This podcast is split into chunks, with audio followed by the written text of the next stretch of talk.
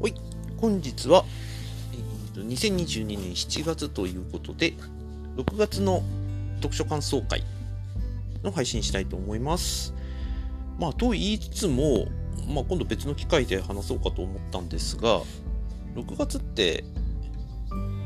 結構個人的には体が重いヶ月。まあまあ正確に言うと5月の後半からずっとそうだったっていうのもあるんですが、まあ僕の中ではあまり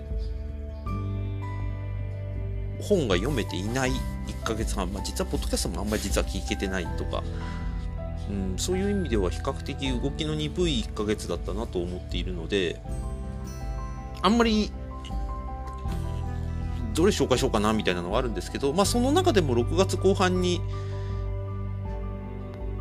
久々にあの神経ピリピリくる感じの本に巡り会えたのでその本紹介したいと思います。いいですね。タイトル「かける」2。これ、えっ、ー、と、著者が稲田さん。稲田幸久さんですね。えー、かける2なので、前作かけるっていうのがありました。これは、確か僕2022年読んだ本、読んだ本ベスト20の中で、確かノミネートをしてるんですよね。あの、新人賞と、角川春樹小説賞の新人賞を取った方の作品が書けるっていうので僕実はこれの続編出てること知らなくてたまたま本屋行った時に「え出てたんだ!」っていうことを知りましたででその場で慌てて購入で大抵そういう時ってちょっと喫茶店に行って軽く本読んでっていうのを毎回やるんですが今回その時あまりにもあの本読んですぐ次の場所に移動しなきゃいけないっていう用事があったので、移動しながらちょっと読んだら、うわ、これやばそうだな、という気配が漂って、思わずパタンと閉じてしまった本です。で、何がやばそうだったかなと思うかっていうと、あの、かける2っていうことは、前作の続きであると。で、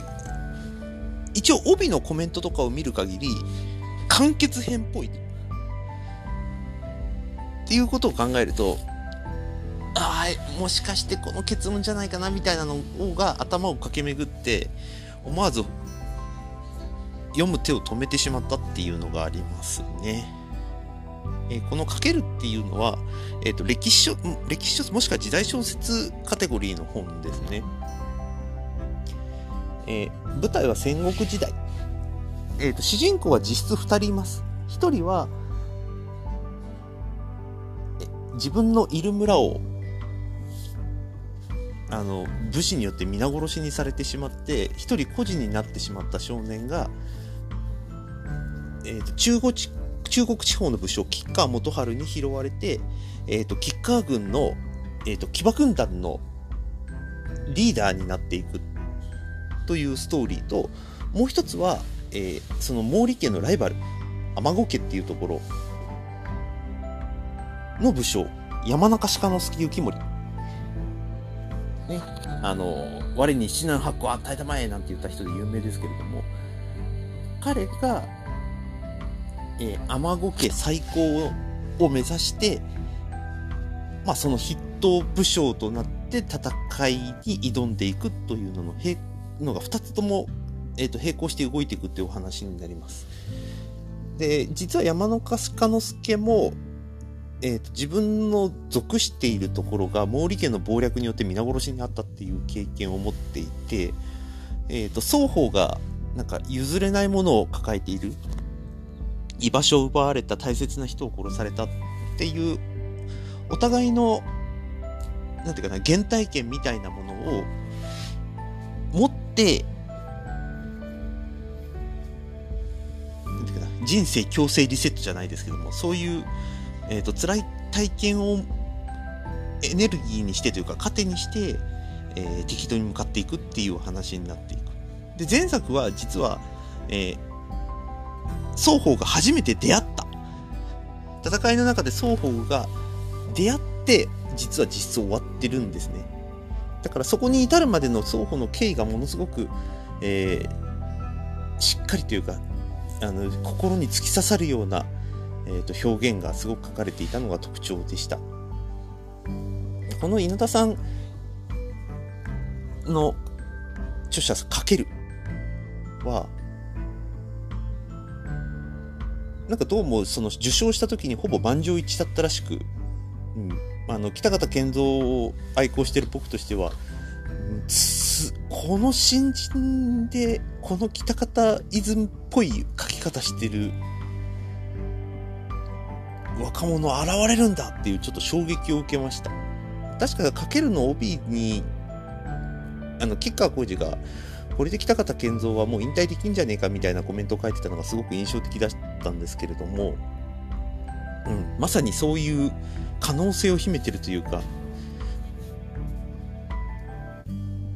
うん、あの心理描写の何て言うかな少しずつ奈落の外へ落としていったり少しずつ希望に向かわせていくっていうちょっとずつちょっとずつ心の動きを動かしていくというかいっぺんにこうでしたではなくてこうだったのにああだったのにああだったのにっていう風にちょっとずつちょっとずつ心を動かしていくような描写がすごく、うん、印象的だったしそこにいっぺんに入り込めてしまう。自分も一緒の気持ちになってしまうみたいな表現がすごく多かったのが書けるの特徴だったんですけど今作はもうさらにそれが加速していく。なんつったってあの完結編なので。で物語としてもあの歴史知ってる方はご存知かと思うんですが、えー、毛利家と尼子家っていうのはその後なんか決着をつけるべく戦っていく定めにやっぱりあるわけですね。で小さな領主でしかなかった毛利家は、まあ、毛利元就を筆頭として息子の吉川元春と小早川隆景が両翼となって毛利家を飛躍の道に導いていく。で、雨子は逆に衰退していくっていう流れがあるんですが、その雨子をついに倒しに行くぞって言った毛利家の戦いは、最初、かなり苦戦をすることになります。あの、天子家がいる合山戸田町っていうのは戦国時代屈指の山城として知られていて、まあ、まず単独では落とすことのできないだろうという難攻不落さを誇ってたんですね。で、その難攻不落さに加えて、さらにその周辺のお城、合山戸田城を、えー、っと囲んでいる周りのお城もすごくしっかりした城が多く、そこがすべて連動していることで、もうちょっとした絶対領域みたいな形をとっていたと言われていて、この周辺の城にいる天子家の武将も天子にすごく忠誠を誓って誓っている人たちだったっていうのもあって、えー、いきなりカスタンとダジョを攻められない。で、周りの城から落としていかなきゃいけないんだけど、周りの城も結構手強いみたいな展開が続いてたというふうに言われています。ただ、えー、毛利家は、このカスタンとダジョを単独で攻め落とすのではなくて、例えば謀略を使って裏切り者を出されたり、出したり、仲違い要は喧嘩をさせて、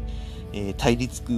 構造を生んだ中に隙を見て攻め込むみたいな形で最終的に天子家を一回滅ぼすことに成功するんですが、えー、さっき言った山中鹿之助は天子のなんか唯一血を引いている子供を、えー、立ててまた再興運動をしていくっていうことになるんですね。で山子家はさらに、えー、織田信長に援軍を頼むことになりその織田信長はえーと、毛利征伐をするんですが毛利の征伐に担ぎ出されたのが担ぎ出されたというか任命されたのが、えー、羽柴秀吉だったわけです。後の豊臣秀吉ですね。でその豊臣秀吉の一部将として参戦していった天子家と毛利家が最後の激突をしていくのがこの ×2 の舞台になっていきます。で双方やっぱり譲れないものがあるしお互いに強敵だっていうことが分かってるわけです。吉川の遊撃、あの、騎馬軍団と山中鹿之助率いる部隊っていうのがもう強敵だっていうのがお互い分かっているんだけれども、どうやって倒していくかっていうことをお互いに知恵を絞っていくっていう形になります。もう最後の戦いだっていうのがお互いが分かっているので、それまでになんか人生の修正をしていくんですよね。例えば山中鹿之助は最初、毛利家への復讐ということを目的にしていくんだけれども、だんだん、その、毛利家を倒すことではなく、自分たちがいた領地、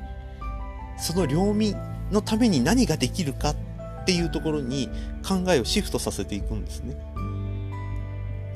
なぜかというと、織田信長の世の中になっていくと、地方切り捨ての世の中になる可能性があるっていうことを示唆されたからであり、えー、吉川家も、こうやって戦い続けていった中に何を見出すのか、何のために戦っていくのかっていうことをそれぞれのキャラクターが自分に解いていくという展開が待っています。なので目の前の敵、殺し合う相手は目の前にいるんだけれども、本当に戦う目的、何のために生きるのかっていう中身が次第に変わっていくっていうのがこの話の特徴で、なんていうかな、戦うことが目的で手段であったはずなのが、だんだんその通過点みたいな形になってくっていうのが、うん、ある種今の豊かさみたいな考え方をなんか想起させる展開だなとは思って読んでたんですね。結局今この瞬間は精一杯生きようとするっていうことの尊さはもちろんあるんだけれどもそれが例えば過去の生産だったり。辛いことがあったからそれを払拭するための戦いであったりっていう入り口はあったにしろじゃあどこの出口にたどり着こうか。この命は何のために燃やそうかっていうことをお互いが考えていくことで本当に相入れないラストバトルが実現していくことになります。どっちにも感情移入できるから、うわーなんか、ね、死なないでくれみたいな思いをすごく抱えていく読者と、まあそれをよそに戦っていく両者みたいな展開になっていくんですよね。うん、久々にこんなに感情移入する作品に出会えたという。もう稲田さんの今後何を書いていくかもめちゃめちゃ楽しみだし、うん、この本はまたなんか折に触れてまた読みたいし読み直したいなと思う一冊になりました。ということで、えーと、6月の読書感想会は、えー、かける2でした。